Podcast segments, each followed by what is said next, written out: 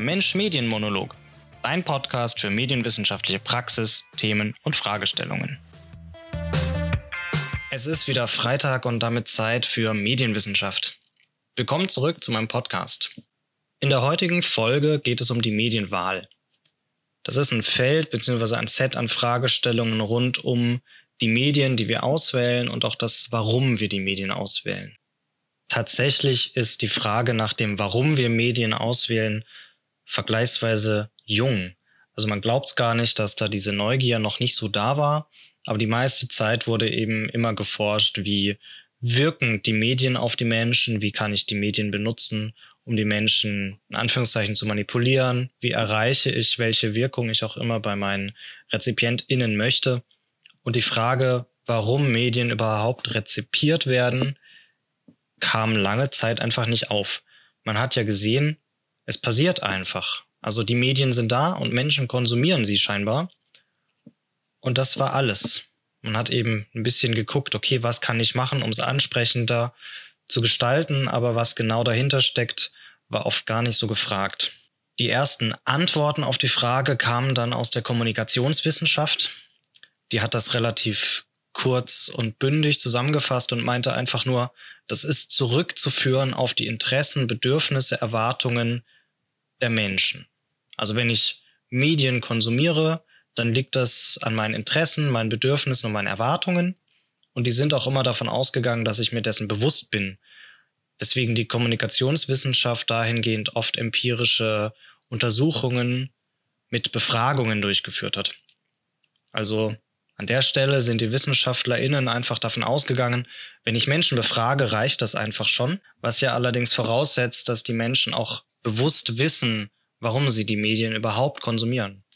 Dieser großen Frage nach dem Warum ist dann 1944 die Sozialpsychologin und Kommunikationswissenschaftlerin Hertha Herzog auf den Grund gegangen.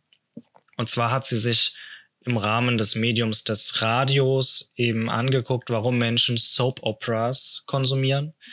Tatsächlich war das damals quasi gang und gäbe, dass einfach Seifenopern im Radio stattfanden und die Menschen da jeden Tag pünktlich eingeschaltet haben, um das zu konsumieren.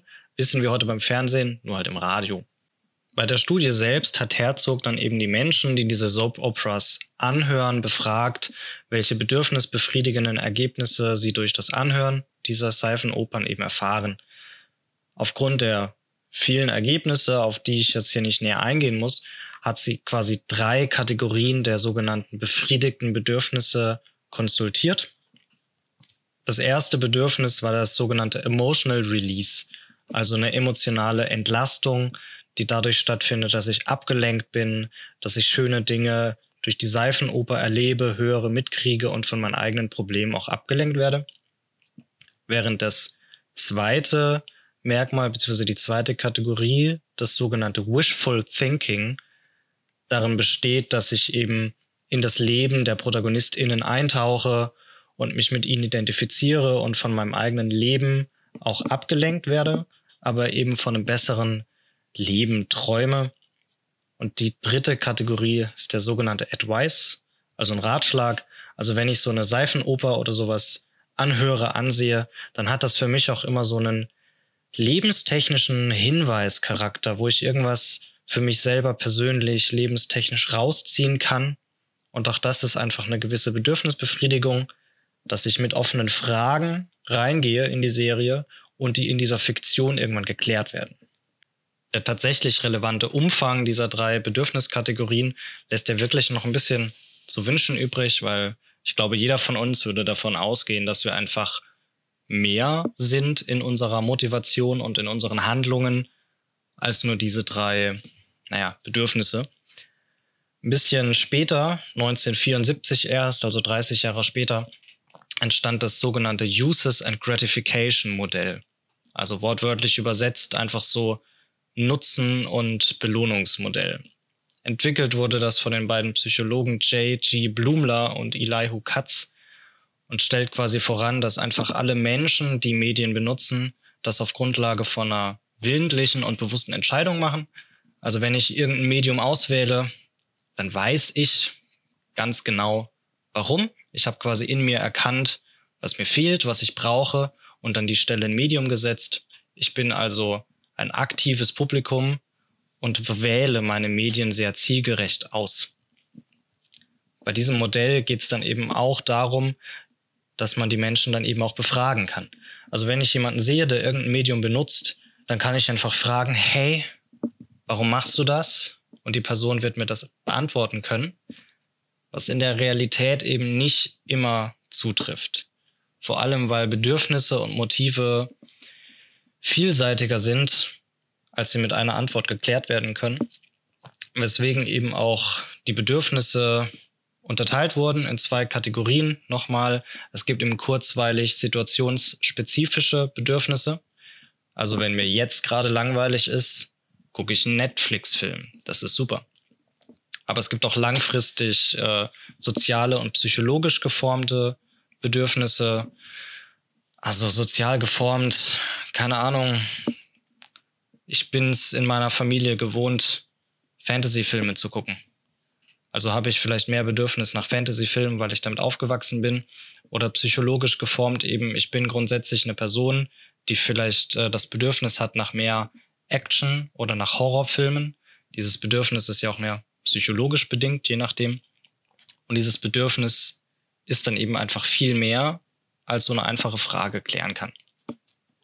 Dieses Modell war dann auch einfach in der Wissenschaft damals einfach anerkannt und es war auch quasi diese Simplizität, dass wir einfach immer aktiv handeln und eben zielgerichtet bewusst unsere Medien auswählen. Das stimmte eben auch sehr mit dem Weltbild der Zeit überein, dass der Mensch einfach äh, Herr seiner Ideen, Herr seiner Handlungen ist und passte eben auch zum in der Psychologie sehr gängigen behavioristischen Modell, das sich Stimulus-Response-Modell oder später auch Stimulus-Organism-Response-Modell nennt, das einfach davon ausgeht, wenn ich einen Menschen mit einem gewissen Reiz, nennt man das, äh, konfrontiere, dann gibt es darauf eben eine Reaktion.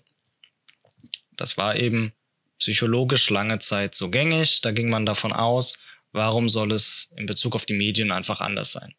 Ein bisschen Zeit ging wieder ins Land. Ich weiß nicht, ob in dem Bereich der Medienwahl in den nächsten Jahren, Jahrzehnten nichts passiert ist.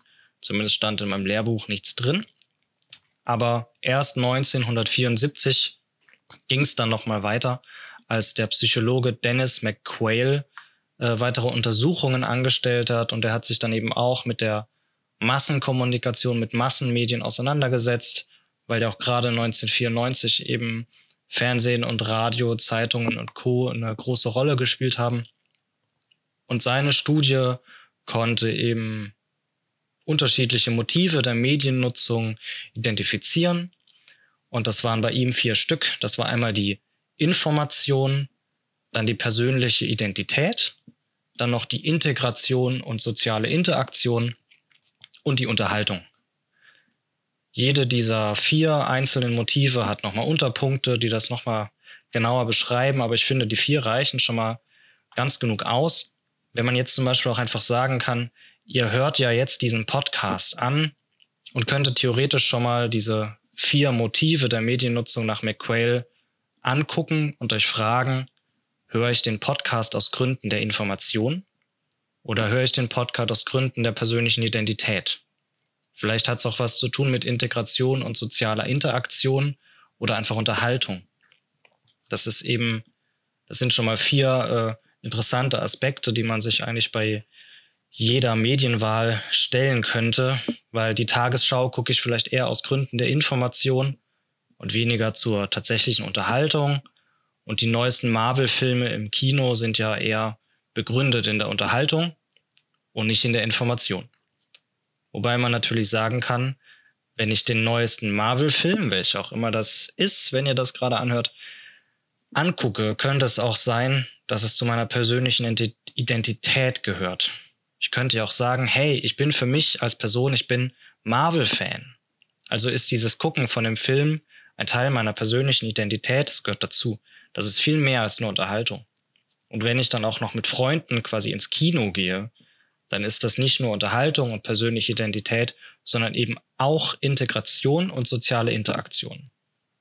Und alleine diese vier Motive der Mediennutzung nach McQuail sind schon vielfältiger als andere Prozesse und Modelle, die eben vorher äh, besprochen und konstruiert wurden. Das Problem bei all den bis jetzt besprochenen Modellen, sowohl damals als auch heute, wäre quasi gewesen, dass alle davon ausgehen, dass ich als Person meine Medien bewusst auswähle. Also ich weiß, was ich will und ich weiß, was ich brauche und wähle dementsprechend mein Medium ganz bewusst aus. Das setzt erstmal eine gewisse Medienkompetenz voraus. Ich muss ja quasi mein Medium schon mal kennen und wissen, was das Medium mit mir macht. Wer von euch zum Beispiel keine Horrorfilme mag, der weiß warum. Horrorfilme sind halt im Endeffekt immer das Gleiche. Ich muss quasi medienkompetent genug sein, um zu wissen, kacke Horrorfilme haben oft krasse Spannungskurven oder haben halt von mir aus Jumpscares drin. Das kann ich nicht leiden, also lasse ich das. Und das ist Medienkompetenz. Dazu kommen wir in einer anderen Podcast-Folge, aber ich wollte noch mal kurz anmerken, dass das zur Medienkompetenz auch einfach dazugehört. Es gab dann eben später neue Modelle oder auch währenddessen schon neue Modelle. Zum Beispiel 1988 gab es die Mood-Management-Theorie, die einfach davon ausging, dass meine Medienwahl vielmehr eine unterbewusste Wahl des Mediums ist, aufgrund der Notwendigkeit emotionaler Regulation.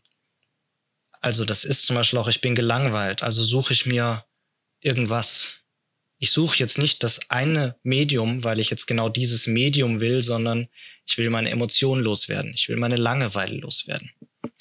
Und man kennt das vielleicht, wenn ich jetzt abends zu Hause sitze und oh nein, ich werde abends ein bisschen traurig, dann gucke ich mir einen Comedy-Film an. Und schon bin ich ein bisschen gut gelaunt, kann lachen.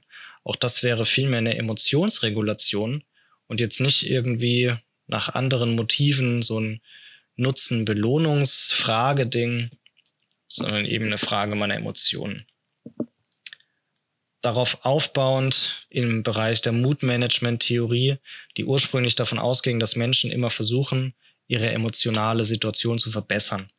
Also wenn ich traurig bin, gucke ich vielleicht einen schönen Film. Wenn ich wütend bin, gucke ich auch einen schönen Film. Jedenfalls kann ich immer einen schönen Film gucken, einen lustigen Film, und er verbessert meine Emotionen. Aber dann fand man eben auch heraus, dass es eben auch anders geht. Also das kennen bestimmt auch genug von euch. Man guckt sich eigentlich Sachen an, die gar nicht besser sind, also die nicht wirklich die Emotionen an sich verbessern und nichts Schöneres darstellen, aber trotzdem irgendwie unsere Emotionen verbessern. Und dann haben Menschen, Wissenschaftler eben herausgefunden, dass aufbauend auf der Theorie des sozialen Vergleichs, die stammt noch aus den 54ern von Festinger, das ist ein altes sozialpsychologisches Ding. Also die Theorie, nicht der gute Festinger, dass es einfach darum geht, sozialer Vergleich. Ich gucke, ich gucke mir eben andere Menschen in meinem Umfeld oder im Fernsehen, Radio, Internet, wie auch immer an und ich vergleiche mich ja immer mit den Menschen. Und bei der Theorie sozialen Vergleichs im Bereich der Medienwahl geht es einfach darum, ich sehe Filme, ich sehe Fernsehprodukte, Produktionen vielmehr. Ich sehe Accounts auf Instagram und ich sehe Menschen, denen geht es gerade schlechter als mir. Und das macht mich ein bisschen glücklicher. Dann geht es mir nicht so schlecht. Also der Vergleich gut und schlecht ist ja auch häufig eine relative Sache. Und wenn ich mir Menschen angucke, denen es schlechter geht, dann geht es mir dadurch vielleicht ein bisschen äh, besser. Dann ging es irgendwann weiter. Also wir haben ja jetzt schon so ein bisschen durchgekaut, ich könnte mich ganz bewusst und äh, willentlich und sehr medienkompetent für meine Medien entscheiden, könnte mich jetzt auch fragen, ob ich später noch einen Film auf Netflix gucke und vielleicht wüsste ich schon, welchen Film. Das wäre jetzt eine bewusste, willentliche Medienwahl. Oder ich merke heute Abend, mh, hm, ich bin irgendwie traurig, ich möchte was Witziges angucken, um meine Stimmung zu verbessern. Das wäre dann eben die Mood-Management-Theorie.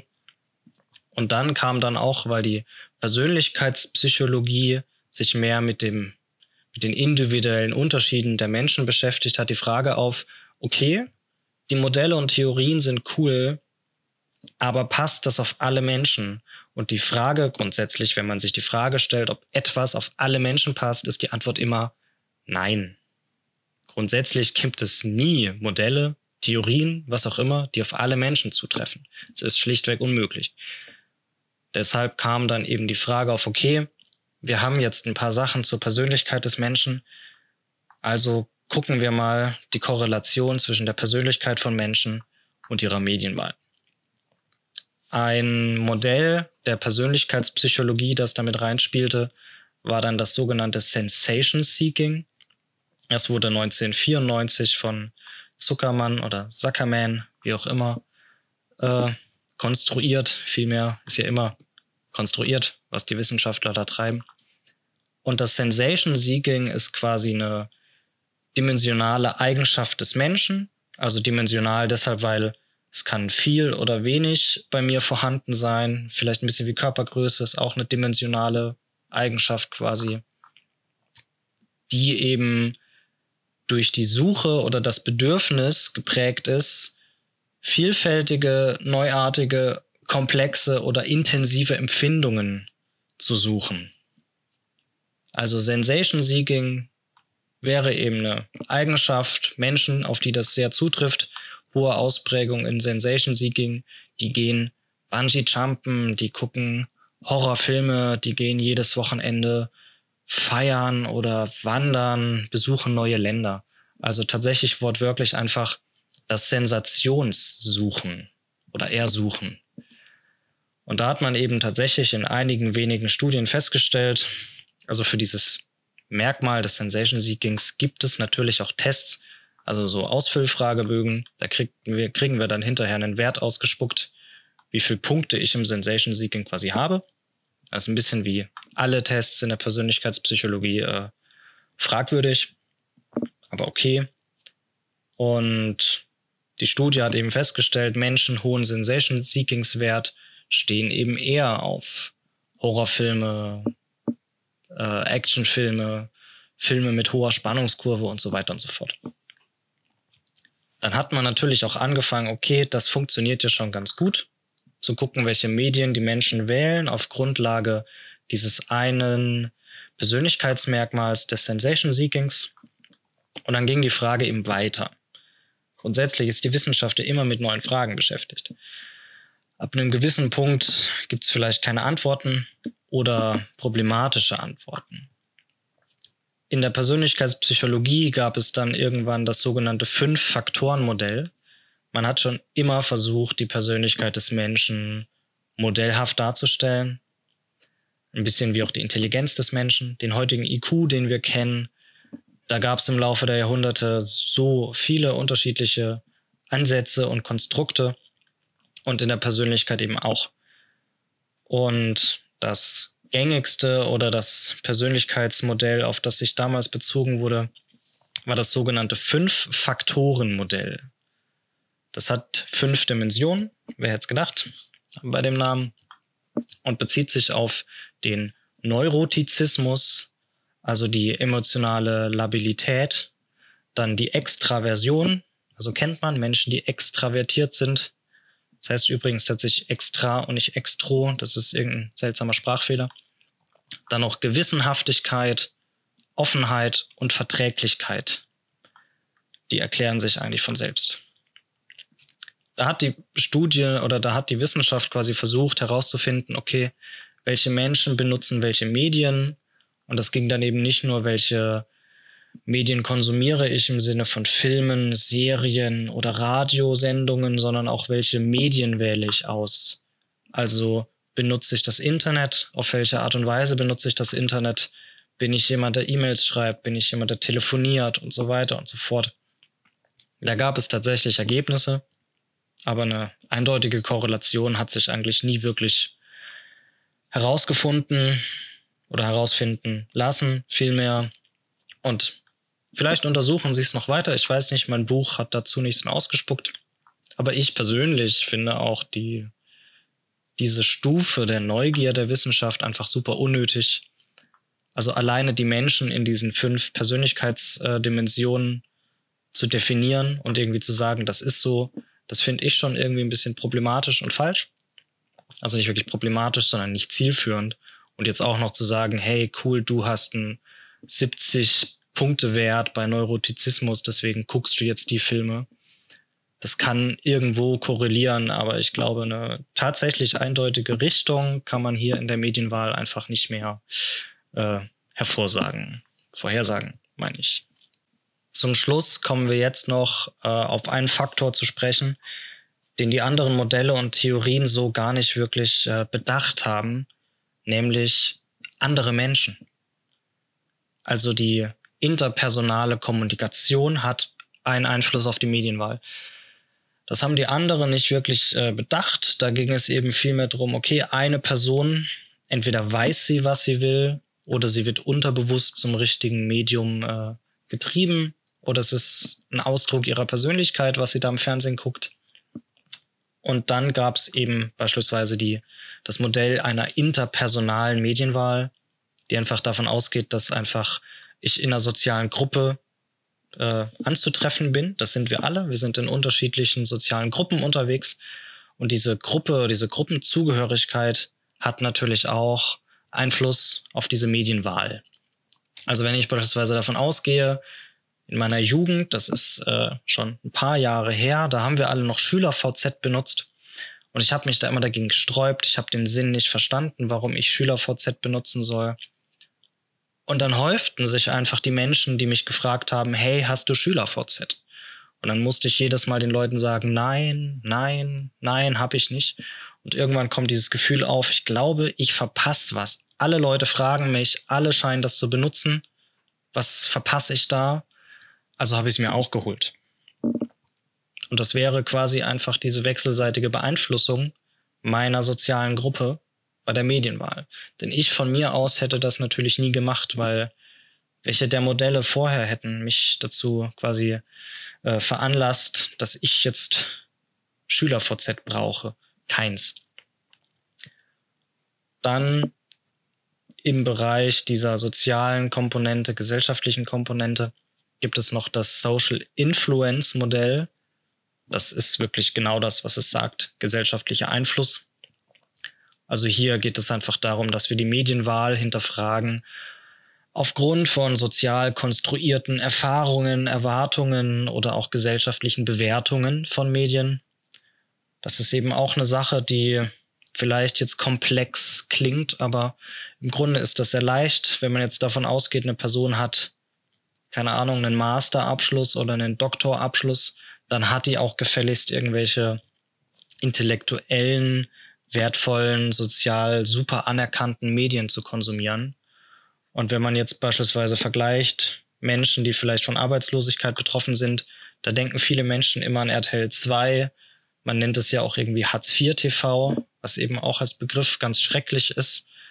Und das ist eben auch so eine gesellschaftlich konstruierte Medienbewertung alleine dieser Begriff, dass wir bei RTL 2 beispielsweise von ASI-TV reden, was ich eben auch ganz schrecklich finde, das ist eine sozial konstruierte Medienbewertung. Das Fernsehen selbst, also der Sender selbst, ist jetzt nicht irgendwie tatsächlich bewertet. Er hat keine inhärente Wertung in sich drin. Es ist ja vielmehr das, was wir als Gesellschaft davon erwarten, davon denken, darüber denken. Und gerade auf RTL 2 laufen auch, zumindest als ich das noch geguckt habe, früher viele Animes und Cartoons, die da aus dem Raster einfach rausfallen würden.